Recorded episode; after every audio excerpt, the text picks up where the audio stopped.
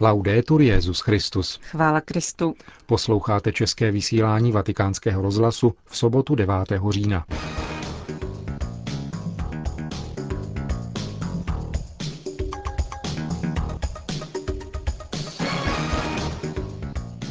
Benedikt XVI. se setkal s účastníky sympózia k 20. výročí kodexu kánonů východních církví.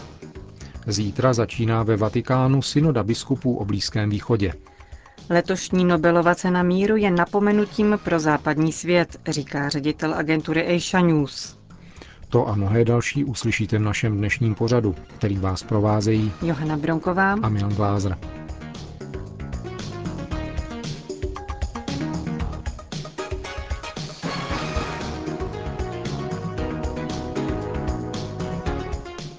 Zprávy vatikánského rozhlasu. Vatikán. Benedikt XVI. dnes přijal účastníky studijního sympózia o kodexu kanonického práva východních církví u příležitosti 20.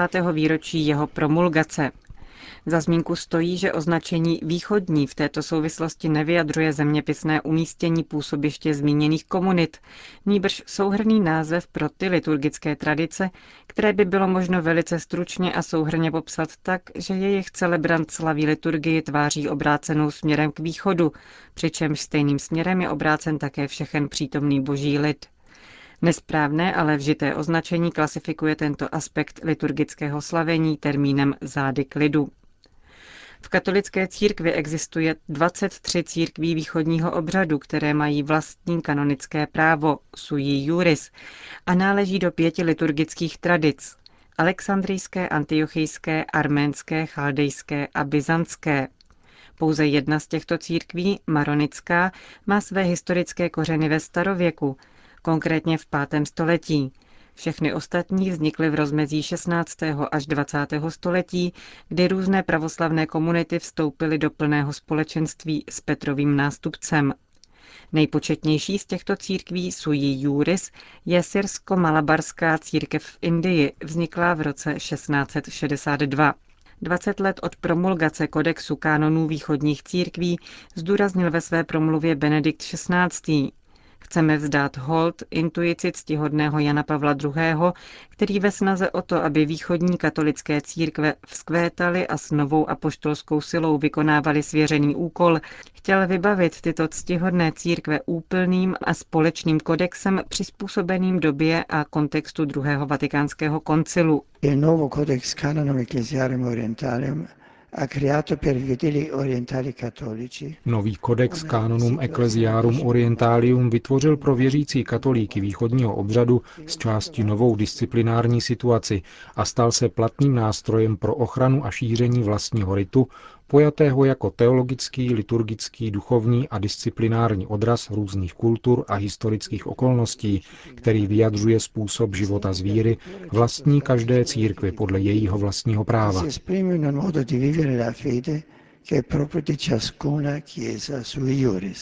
Stávající východní právo je inspirováno kánony starověké církve, řekl dále Benedikt XVI. A potvrzením katolického společenství proto církve východního obřadu nezamýšleli popřít věrnost vlastním tradicím. Již vícekrát totiž bylo zdůrazněno, že realizace plného společenství církví východního obřadu s římskou církví sebou nenese žádné umenšení vlastní autenticity a originality. Je proto úkolem všech katolických církví východního obřadu uchovávat společný odkaz a živit vlastní tradice, jež jsou bohatstvím pro celou církev.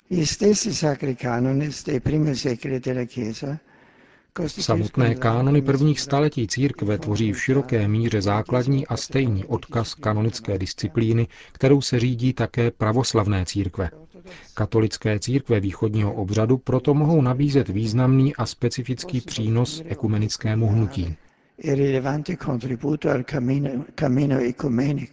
Řekl mimo jiné Benedikt XVI. na setkání s účastníky sympózia k 20. výročí vyhlášení kodexu kánonů východních církví. Vatikán. Benedikt XVI. dnes dopoledne přijal na audienci chorvatského prezidenta Iva Josipoviče. Ten se poté, jak je obvyklé, setkal se státním sekretářem kardinálem Bertónem a sekretářem pro vztahy se státy arcibiskupem Mambertim. Jak stojí v prohlášení Vatikánského tiskového centra, srdečné rozhovory umožnily plodnou výměnu názorů na aktuální vztahy v regionu se zvláštním přihlédnutím k situaci Chorvatů v Bosně a Hercegovině. Pozastavili se také u některých aspektů situace samotného Chorvatska, přínosu církve ke kulturnímu a duchovnímu rozvoji země na její cestě k plnému začlenění do Evropské unie a významu zachování vlastní křesťanské identity.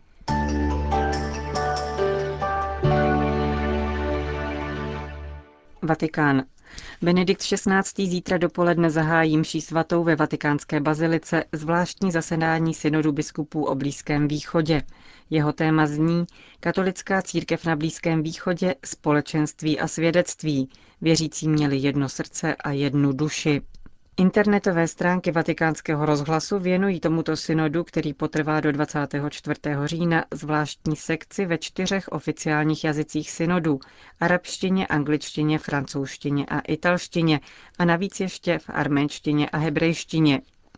Synodu se účastní 185 synodních otců, kteří se budou věnovat mnohým náboženským a pastoračním aspektům života křesťanské komunity ve svaté zemi. O úkolech synodu hovoří františkánský kustoč svaté země otec Pier Battista Pizzaballa. Jednou z hlavních výzev je ukázat už existující větší společenství mezi všemi církvemi, protože katolických církví je mnoho, z mnoha různých tradic a všechny mají sklon k autonomnímu životu. Proto je důležité nejen dělat dojem, ale vydávat křesťanskému katolickému společenství svědectví. Konkrétní svědectví o tom, že jsme jedna jediná církev a že pracujeme společně. Konkrétní znamená nevyvíjet zdvojené či dokonce strojené aktivity, které se kříží, například zachovávat společenství při aktivitách na školách. Mít různé církve a různé rity není problém, ale je to tradice a bohatství vlastní církvím Blízkého východu. Katolické církvi latinského obřadu, církvi melchické, řecko-katolické, maronické, syrské, chaldejské, arménské, koptské a dalších. Je to mnoho církví, které jsou vyjádřením starobilé tradice, kterou je dobré uchovat. Ale také je důležité ukázat jednotu mezi těmito církvemi a přitom uchovat identitu a tradice každé z nich. Toto musí být ještě jasněji ukazováno od okamžiku, kdy se společnost změnila a komunikační nástroje ji spojují a zkracují vzdálenosti. Je důležité, aby se v konkrétním životě těchto církví viditelně tato blízkost projevila.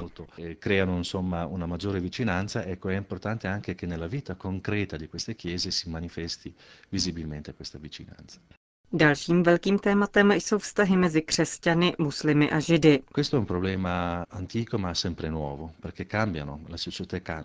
To je starý a zároveň stále nový problém, protože společnost se mění.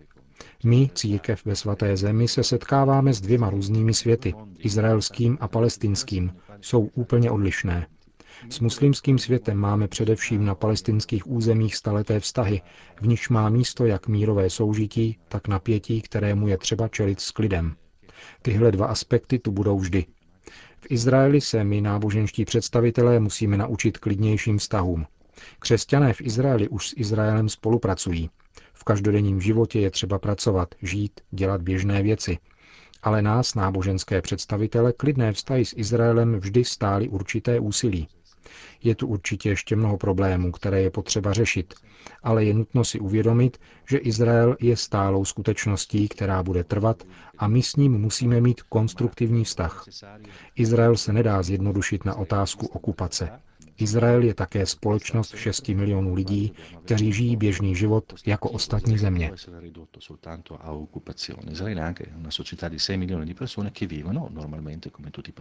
Říká jeden z účastníků zítra začínajícího synodu biskupů o Blízkém východě, františkánský kustoč svaté země, otec Pier Battista Pizzaballa. Vatikán. Boj s nelegální imigrací je morálním imperativem, je zdrojem velké chudoby i dramatických situací a chudé země zbavuje vitálních sil, řekl francouzský prezident při obědě pro francouzské kardinály a biskupy římské kurie. Mezi pozvanými byl také vatikánský státní sekretář kardinál Tarcísio Bertone. Nicolas Sarkozy připomněl společné hodnoty, kulturu a civilizace, které po 2000 let spojují Francii a církev. Postuloval větší spolupráci při zachování světskosti státu, která, jak řekl, je základem vzájemné úcty.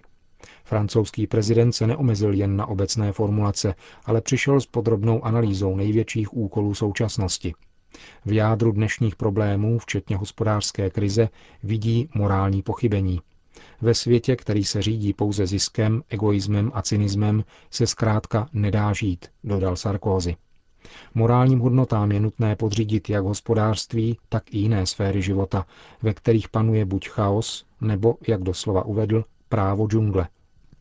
Názory vyjádřené během včerejšího oběda pro vatikánské představitele byly ve většině bodů souběžné s analýzou, kterou Benedikt XVI. představil v sociální encyklice Caritas in Veritate a s papežovou vizí primátu morálního jednání.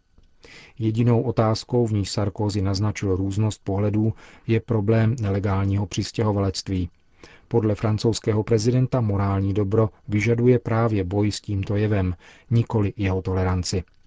Připomeňme, že podle většiny komentátorů souvisela včerejší audience u svatého otce s ostrou kritikou, kterou bývalý sekretář Papežské rady pro migranty a cestující arcibiskup Agostino Marchetto vystoupil proti Francii, poté, co zahájila repatriace Romů. Během rozhovoru s papežem na toto téma nedošlo. Objevilo se ovšem v krátké bohoslužbě, které se Sarkozy včera zúčastnil ve vatikánské bazilice. V modlitbě za Francii tam kardinál Jean-Louis Tonán prosil Boha, aby francouzi dokázali přijímat pronásledované a imigranty. Oslo Peking. Nadšení disidentů a zuřivost pekingského establishmentu vyvolala Nobelova cena míru pro spisovatele Liu Xiaoba. Ocenění je zároveň podstou pro více než 10 tisíc čínských občanů, kteří měli odvahu svým podpisem podpořit ideje vyjádřené v Chartě 08 a pro všechny vězně svědomí, uvedl politolog Zhang Zhua, jeden z hlavních autorů dokumentu, za jehož šíření a podpis byl Liu Xiaobo odsouzen k 11 letům vězení. Po zveřejnění zprávy o udělení ceny zmizela záhadně také jeho manželka Liu Xia. Pozitivní překvapení neskrývá ředitel agentury Asia News Pater Bernardo Cervelera. Oceňuje krok výboru pro Nobelovu cenu míru ve chvíli, kdy se celá mezinárodní komunita klaní superbohaté a supermocné Číně jako největšímu světovému trhu. Názory čínského disidenta formulované v chartě 08 označuje Cervelera za prorocké. Bez lidských práv se Čína možná zmodernizuje z ekonomického hlediska, ale bude to modernizace pošetilá, která jen posílí katastrofy, citelné už dnes. Charta 08 zmiňuje řadu z nich, jako korupci, právní nedostatky, slabá lidská práva, bezohledný přístup k přírodnímu, lidskému a historickému dědictví. Jádro reform vidí Charta 08 v zajištění náboženské svobody. Je stále zřejmější, že není možné hájit člověka, aniž by byl považován za absolutní hodnotu, a tedy v rámci náboženské vize, která vnímá člověka jako vlastnictví Boha a nikoli v státu, komentuje šéf agentury Asia News. Právě proto snad poprvé v dějinách čínského disentu požaduje dokument o lidských právech náboženskou svobodu, požaduje, aby byla zrušena klasifikace náboženských aktivit jako legálních nebo ilegálních, oficiálních nebo podzemních. Letošní Nobelova cena míru je napomenutím pro celý západní svět, říká Pater Červelera. Evropa a Spojené státy se musí rozhodnout, zda budou Čínu používat jako osla, který nás má vytáhnout z ekonomické krize a zavírat oči nad vším ostatním, nebo si začnou všímat také dodržování lidských práv a svobod nutných k rozvoji národa. Pokud totiž budou napomenutí Charty 08 ignorována, je Čína odsouzena k pádu a Západ spolu s ní dodává ředitel agentury Asia News.